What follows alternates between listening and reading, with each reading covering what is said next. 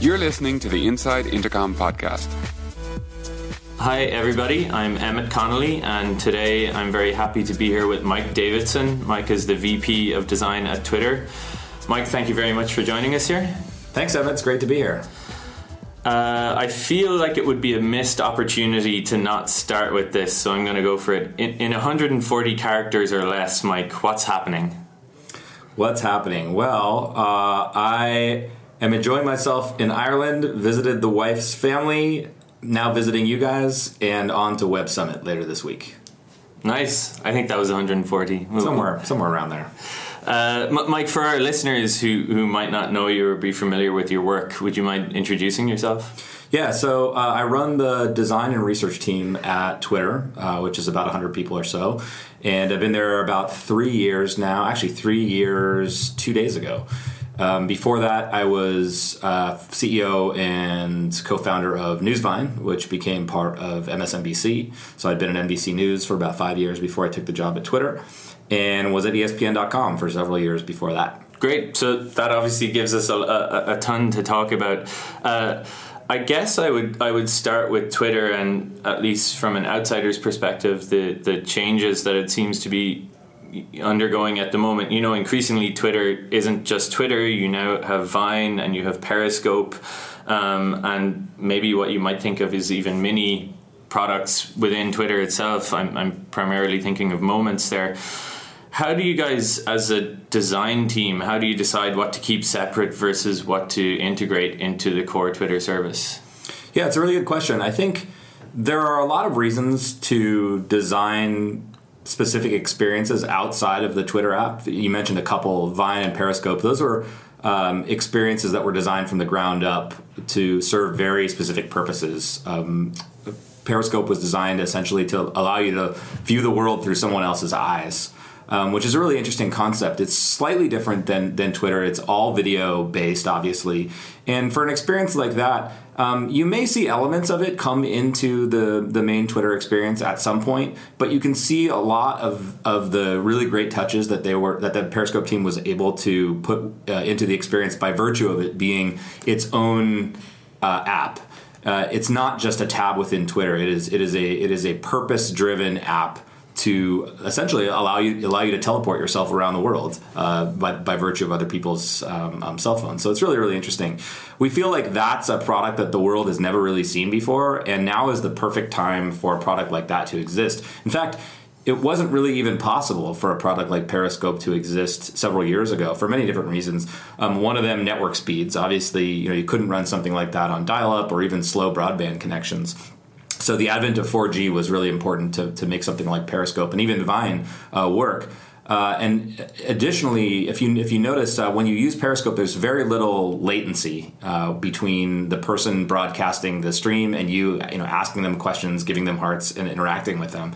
And the reason for that is that Periscope makes use of iOS's hardware video encryption and encoding, which actually wasn't available until I believe the iPhone 5S, or actually it might have been an iOS 8 thing.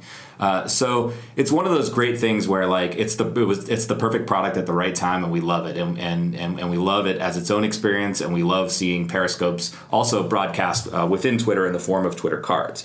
So it's very easy to say, well, why don't we take DMs and split them out to be their own experience, and why don't we take feature A, B, and C and split them out to be their own experience? But the reality is it's very, very hard to gather critical mass for an application, no matter who you are. Whether you're Twitter, Facebook, an individual developer, and if you're going to do that, you better make sure that you've got something that is 100 times better than anything out there, or at the very least, you've got the power to drive a lot of people to it from your flagship app. You see Facebook doing this with their kind of constellation of app strategy. Mm-hmm. They've done it with Messenger, and they've been very successful because Messenger is a core feature of Facebook, and they push you to it when you tap that messages button in Facebook, you're moving on to the app.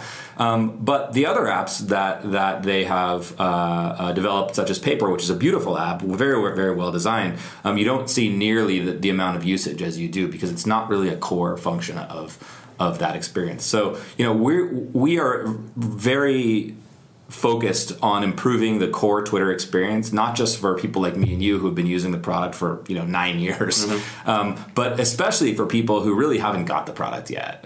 We feel like Twitter, more than almost any product in the world, is something that, like, once you get it, you love it, and you don't want anything to change about it, and you don't understand why other people don't get it. But before you reach that point of that aha moment, it's really hard to kind of get over that mountain. And I think our biggest opportunity as a company is taking the the 2-3 billion people in the world who haven't gotten over that mountain yet, and really kind of being their Sherpa and teaching them what Twitter is great for and how it fits into their lives. Mm-hmm. That's really interesting. When you talked about almost the time being right and a lot of factories, hardware-wise and everything, coming together to enable something like Periscope, in some ways it reminded me of original Twitter, right, which wasn't innately tied to the emergence of smartphones, but it seemed like the timing was perfect and it was just the right medium and interaction. So it's interesting to consider it in that way. There is an element of what you were talking about there that I guess relates to Twitter as a platform. So there's Twitter, what you called the core product, I think you said, and then the platform, which are maybe these other things on top of that. And how do you guys think about that from a design point of view? Do you consciously try and design the platform, or is that just something that kind of evolves organically? Yeah, it's a great question. We look at all of Twitter as a platform, really. We feel like it is the world's best platform for freedom of speech and expression. And we look at the tweet as really the essential unit of expression. And we quite purposefully do not have an editorial voice, even with something like Moments, where it is curated by our staff. We really try not to take a point of view on editorially what's most important in the world, whether you're leaning left or leaning right or into sports or into politics or into technology. We don't want to tell you as an editorial team or as a company what you should be interested in. We want to provide a platform such that you can find that all the great stuff yourself, and you can rely on your friends and the people that are very influential to you, perhaps great writers who you've always wanted to get closer to, or athletes, or any number of industry luminaries who you may be interested in. We want to allow the world to speak to you in a way that makes sense for you. And so as a designer, it's an interesting problem because we want to be opinionated about how to design the product. We don't want to just say, hey, here's a box of Legos, go make whatever you want out of it. And to some extent, that's kind of what we've done for part of our history, is we've said, hey, go follow a bunch of people and then figure it out, and good luck. Mm-hmm. And the percentage of the population who's great with Legos has done a great job with that, right? The several 100 million people who use Twitter every month are great at taking a box of Legos and making something amazing out of it. But there's a great percentage of the world's population who needs some instructions, mm-hmm. and who needs a bit of a starter set, and who needs a little bit more assistance and a little bit more help in creating an experience that works for them. So it is something that we wrestle with a lot, like having an opinion about the product and where the product should go, but not having an opinion about the content mm-hmm. itself. So that's something that you'll see.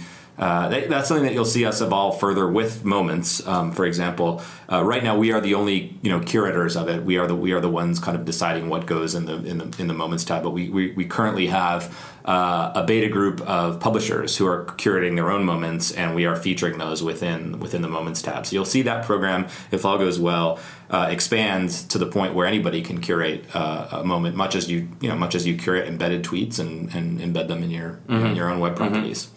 Interesting, very interesting. In some sense, then, those Lego builders become the Sherpas that guide everyone else over the mountain. Is that the idea there? That's definitely part of it. I think one of the really, really difficult things about loving Twitter is it's very hard to explain succinctly to your friends, to your family, to anybody you meet on the street, what it is and how to use it. Everybody has their own definitions, and they're beautiful definitions, right? Like, I've heard 1,000 of them.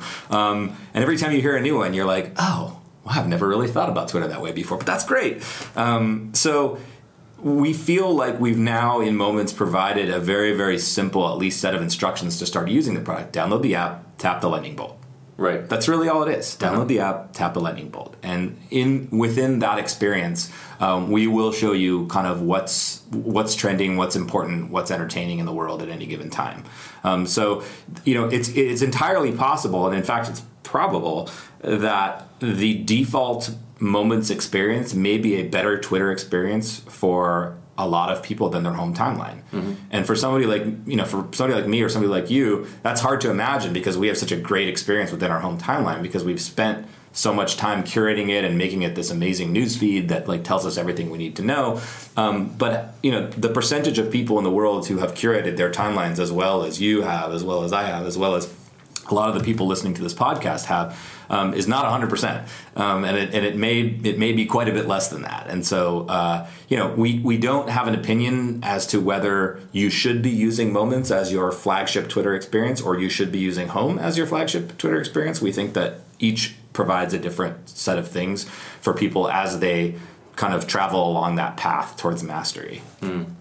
It's something I found in a lot of the design projects that I have engaged in is that giving someone that really early initial insight into why this is special and why they may want to invest further time is key. But then over time, you have to allow more, not complexity, but more value to unfold and those people to really get engaged with it. It's rare, though, that, or I imagine at least very difficult, to take, is Twitter like almost 10 years old now? Yeah. To take a very mature product in some sense and impose an even greater degree of like first run simplicity on it, right? Yeah. I wonder if you could talk a bit about the design process behind Moments. It seems clear what you guys wanted to achieve with it, but how did you actually go about designing that? Yeah, well, I want to get into the first part of your question first, though, which is, you know, how do you create a product that is simple on first run and kind of reveals itself as your skills with it grow. One of our design principles at Twitter is that Twitter should grow with you. And we feel like the Twitter experience from several years ago was neither simple enough for new users nor powerful enough for power users. You know, it's hard to remember, but 2 years ago we didn't even have images on Twitter, you know. So it actually has evolved quite a bit over the last several years, but you know, with each thing we add to the product, it's another bit of cognitive overhead for new users to figure out, okay, well, all right, there's images that are part of this. Well, how do I upload an image? And, oh, there's these social actions. Okay, what does the arrow mean? What does the double arrow mean? What do all these things mean? And so really kind of creating a product that grows with you, that reveals itself gracefully as you start to use it more is one of our top priorities in the next year or two. With regard to Moments, we have several features around Twitter. We have many features around Twitter that are, you know, under active development. Moments is one of them. And I wouldn't say that we follow the same playbook with each of the parts of our product. Some products are run by very small teams, you know, one PM, one designer, five engineers. Some parts are you know, one PM, two PMs, four designers, 30 engineers.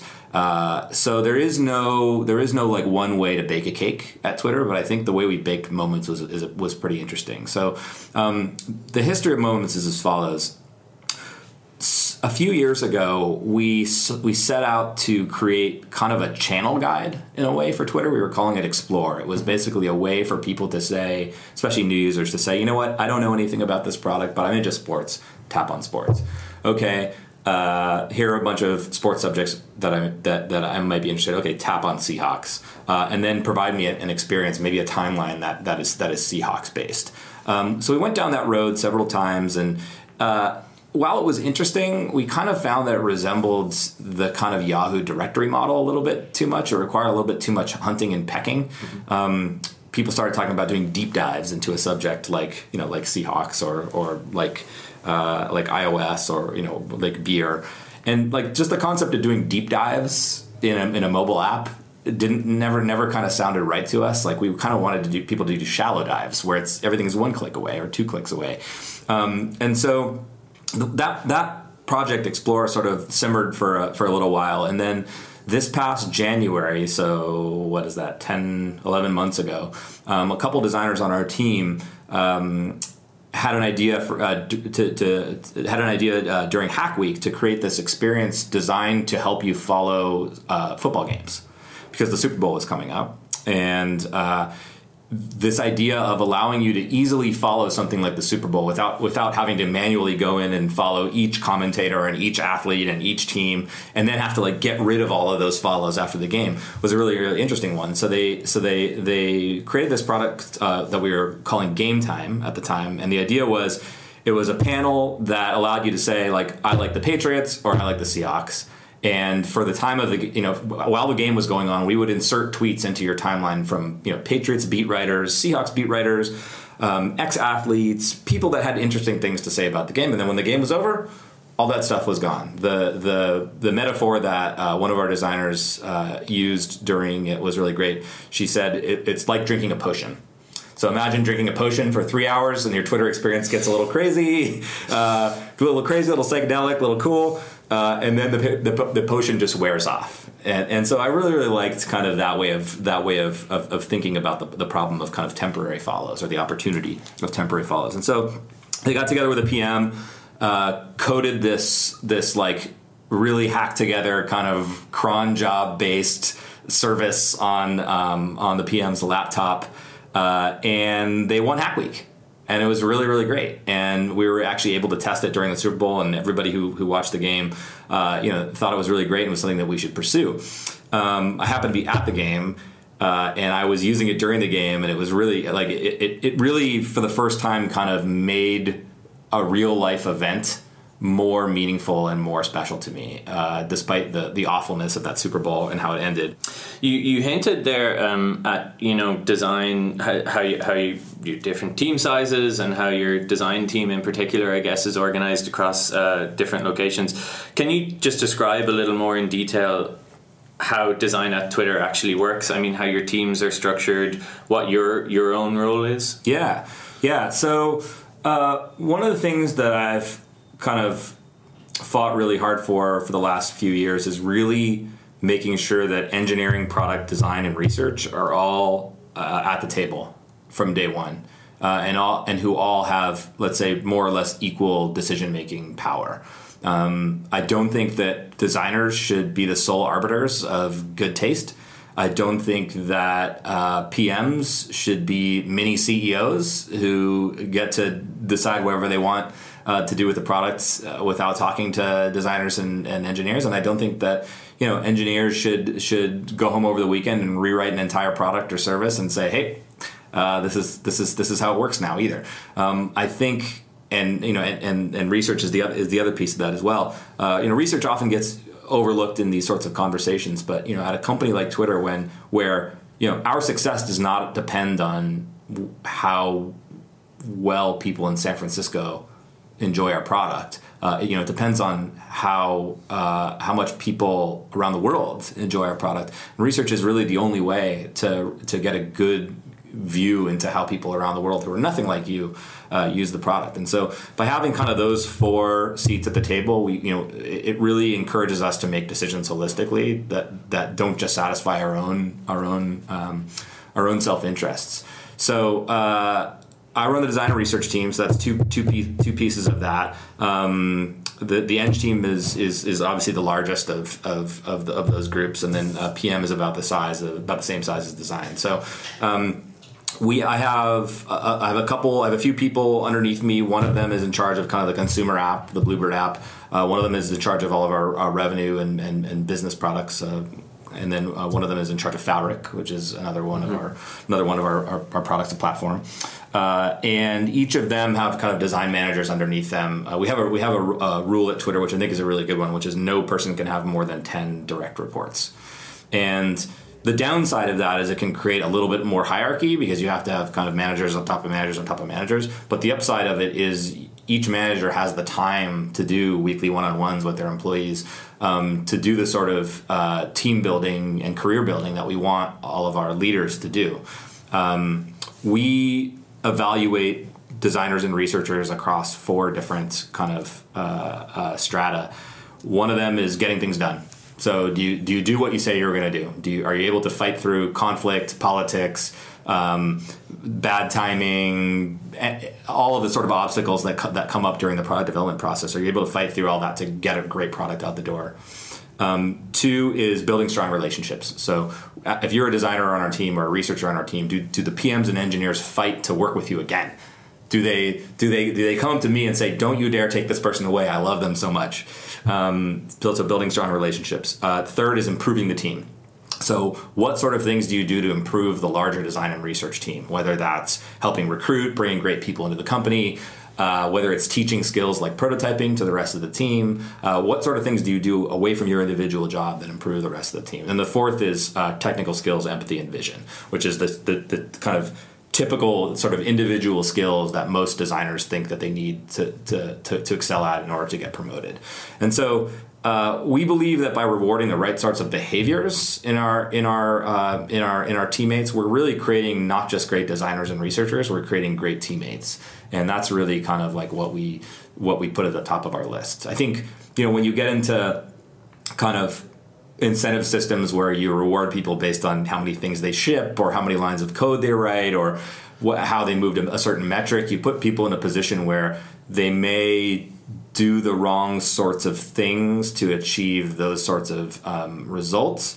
And you also put them potentially put them in a situation where one person on your team has a greater chance of succeeding than another person. So, for instance, what if Moments turned out great, right? It's a great product. People seem to like it. It's really fun to work on. Team's great. Like, what if you got put on that team? Like, if you were rewarded based on results, hey, you would turn out pretty well.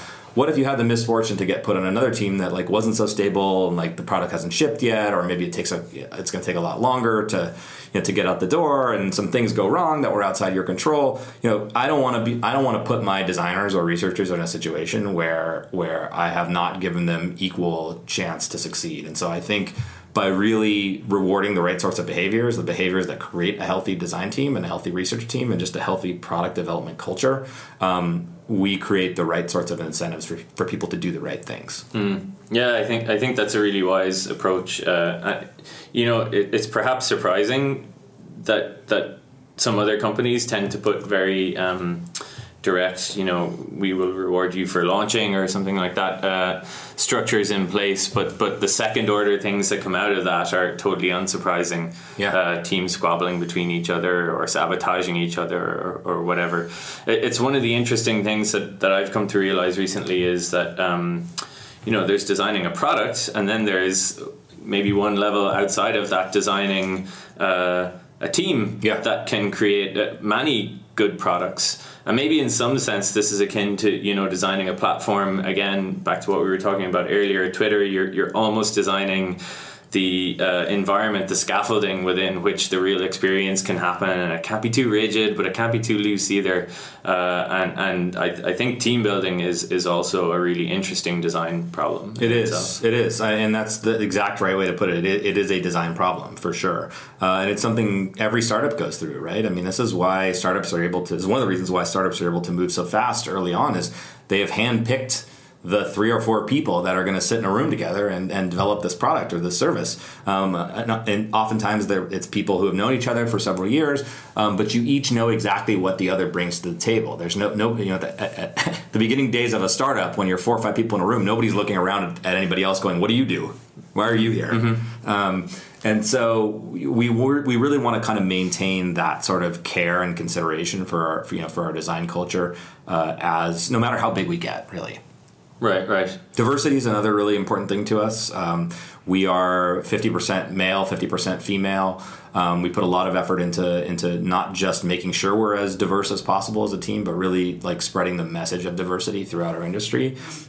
We hear a lot of other companies, not just in the Bay Area, but throughout the world, kind of complaining about things like pipeline and number of graduates that come out of Stanford or CS schools or whatever being predominantly male. Like, okay, fine, they are, but that's a design problem, right? Like, mm-hmm. that you have unequal inputs for the output that you need. Solve that. Mm-hmm. And so I think like not enough companies put that high enough on their list. I think Twitter, at least from what I've seen, puts it pretty high. And, you know, we see the results in just our daily work. We feel like having a diverse team is kind of like having more built-in research. I'll give you a concrete example of that. We were going over some illustrations for that we were going to use for this kind of permission gating thing that we were doing on iOS. So, you know, when we ask you for permission, hey, can we share your location? Hey, can we have access to your microphone? Hey, can we have access to your camera? You've got to get permission at the iOS level to do that. And so the smart way to do that these days is to do a pre-permission first, where you put up a screen, a nice friendly screen, and you say, hey, will you give us this permission? And if they say no, then you don't pass them on to the real permission gate. If they say yes, you pass them on to the real permission gate. But we were looking at illustrations of like a campsite to convey location. And we were in Design Crit kind of looking at all these illustrations, and the campsite one came up, and I thought to myself, oh, that's a nice, quaint little illustration. That seems like it will work. And we went around the table, and there was one woman on our team who is of Indian descent. And she said, well, actually, that's not really going to resonate with people from where I'm from. And that's all she had to say. And we knew we had a problem. And we knew we had to kind of go back to the drawing board and figure out a better way to get that kind of concept across. And we could have got that insight through rounds and rounds of user testing. We could have flown somebody into India and found that out right away. But it was so convenient having like somebody at the table who could say, actually, this makes sense to San Franciscoites. This doesn't make sense to people on the other side of the world. Mm-hmm. So there are, you know, countless examples like that where just having diversity within our own team has helped us create a more global product. Mm.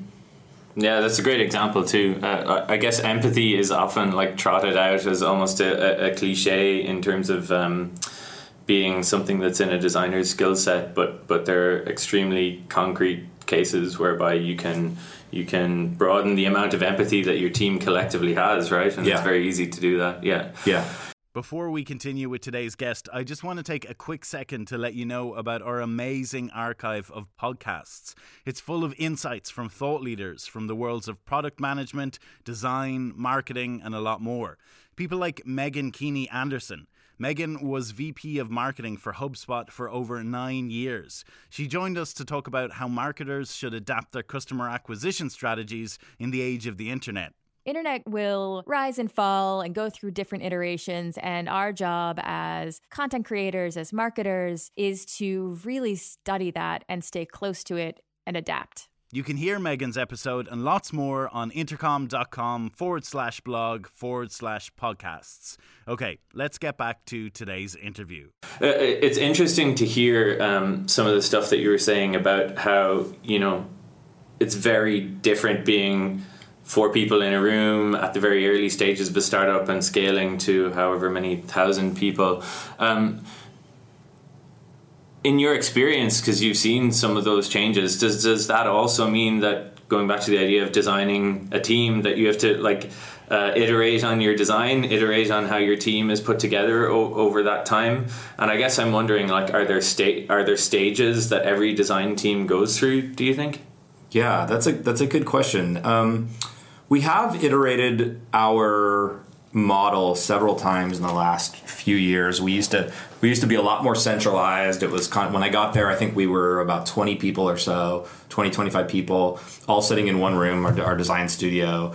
It was great because, you know, it's a lot easier to build a design culture within the design team if you're all sitting in the same room together. It allowed us to always know exactly what everybody else was working on. But the downside is it kind of tended to slow down development. You know, if an engineer needs an asset cut, instead of just like tapping the designer on the shoulder and going, "Hey, we need this confirmation button, or we need this permission gating screen," you know, that instead an email gets fired off, and maybe the designer doesn't see the email for a day, and the designer gets back and says, "Okay, I'll get back to you," and whatever. So instead of something that, you know, that could have taken like an hour, instead of it taking an hour, it ends up taking a week. That can really build up, and so, by having designers and researchers embedded on each product development team, we've been able to get that kind of speed of development up to where we want it to be. However, that change was met with quite a bit of like trepidation, I would say, amongst not just me, but everybody on the team, because we didn't want to lose what we had. We didn't want to lose this kind of family atmosphere that we had created amongst designers and researchers. So what we did is we kept the design studio where it was. In fact, we remodeled it and made it even more amazing than it was. Whiteboards all over the place, very comfortable couches, standing tables, taxi desks for temporary seating, just a very flexible space that we can do a bunch of different things with.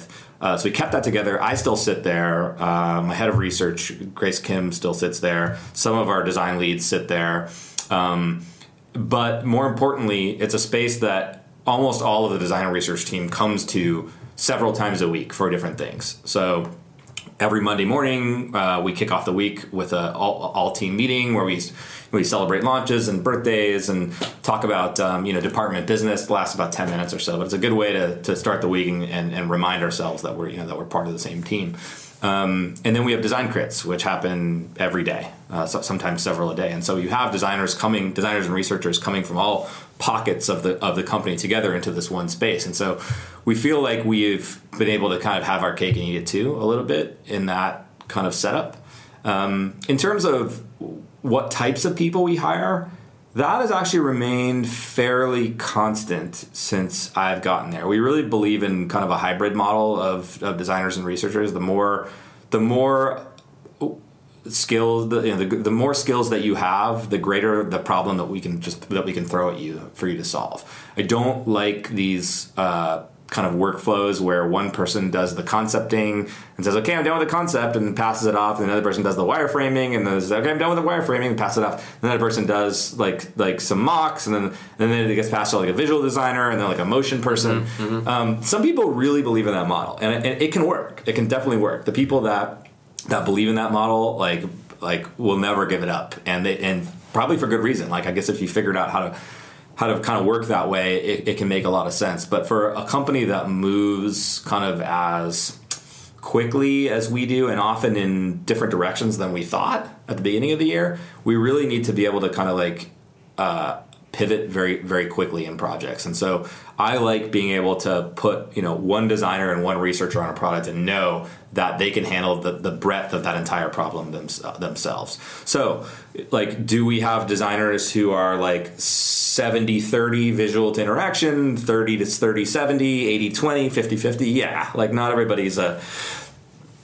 skills are like evenly spread throughout the spectrum. We have some people who can code, some people who can't code, but we really, with a few exceptions, we really try to stay away from like that specialist who can only really kind of make an impact in one tiny little slice of the design process. Mm-hmm, mm-hmm. And I think that's true at startups too. I mean, I think it's even more true at startups because there are a lot of startups out there who don't even think about design until several years in. Dropbox is a great example of that. I don't think Dropbox had a designer for the first 4 years of their existence, and they're a pretty well-designed product.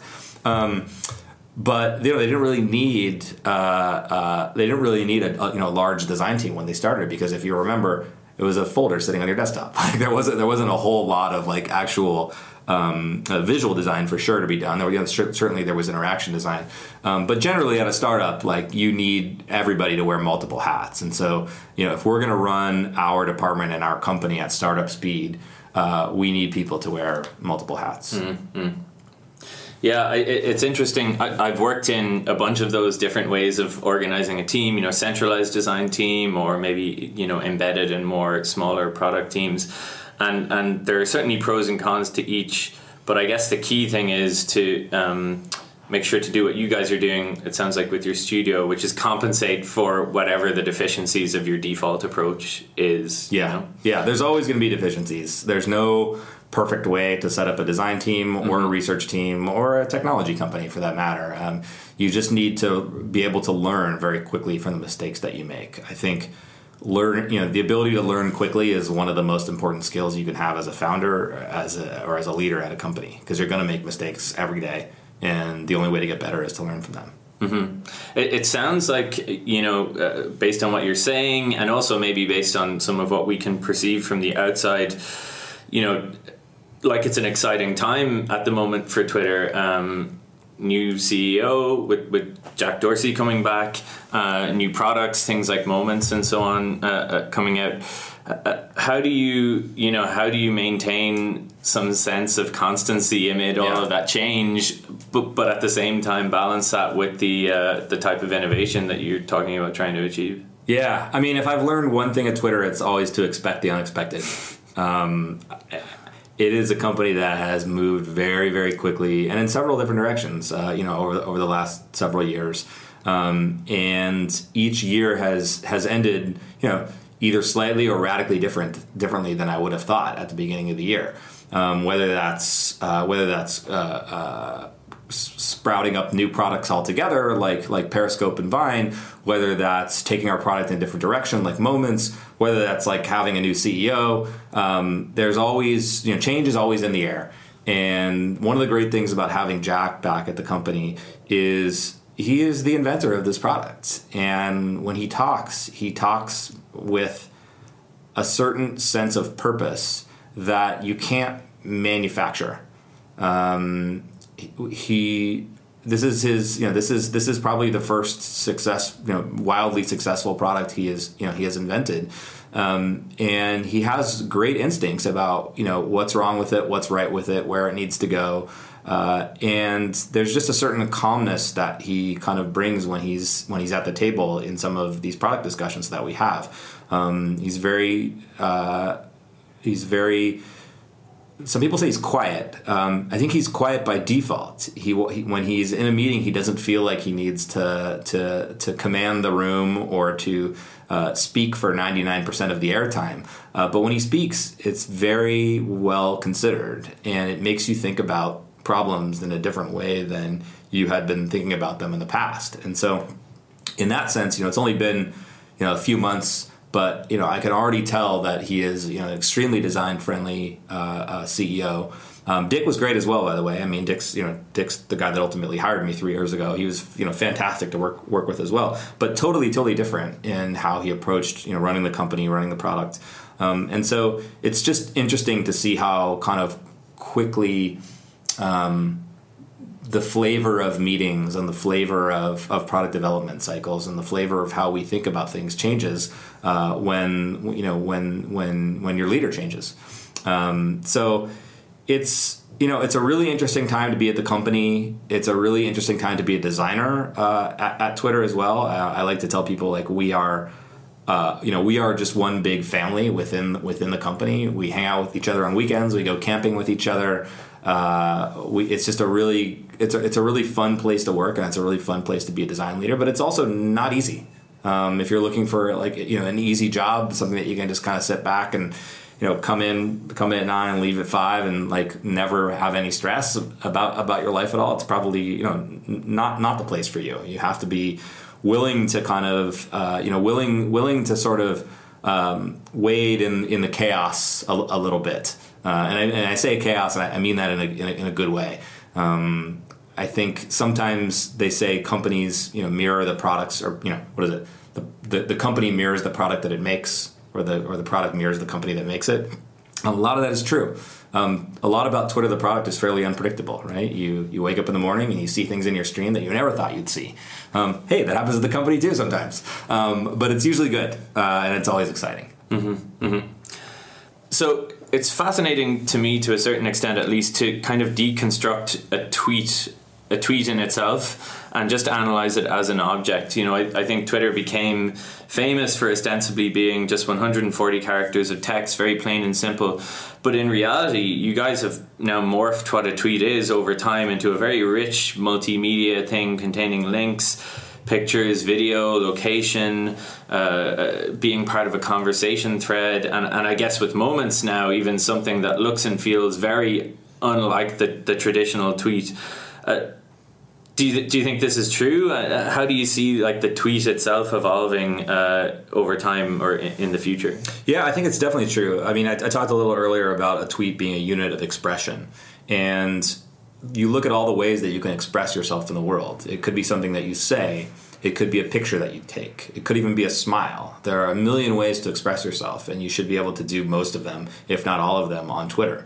And what we want to do as a design team and just as a company is to really really remove all the abstractions we can from those kind of subunits of expression. So I'll give you an example. A few years ago, the only way to get a photo on Twitter was to use a third-party service and insert a URL to that photo. And when you saw it in your timeline, all you saw was a URL. That's an abstraction. It's not an actual photo. It's a URL. And so if you remove that abstraction, you just replace the URL with the photo itself. The best representation of a photo is a photo. Right. The same is true for video. The same is true for links. So now instead of seeing just a inscrutable URL at the end of your tweet, we're expanding those and showing you a card with a preview of the content. So we really want to remove as many abstractions as we can from the tweet and make it about what you're trying to say and what you're trying to express. And you've already seen us kind of stretch the boundaries of that somewhat with photo tagging, which doesn't take up any of your character count. You'll see several more things like that in the future. But certainly the goal is to help people around the world express themselves in as free of a manner as possible.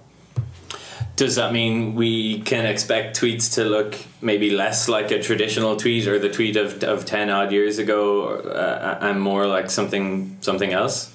Well, you can definitely expect things to continue evolving. I think there's a lot to be said for context as well, right? I think we forget there are still people around the world who use flip phones with very, very limited data plans. I don't think those people even want images in their feed for a variety of reasons.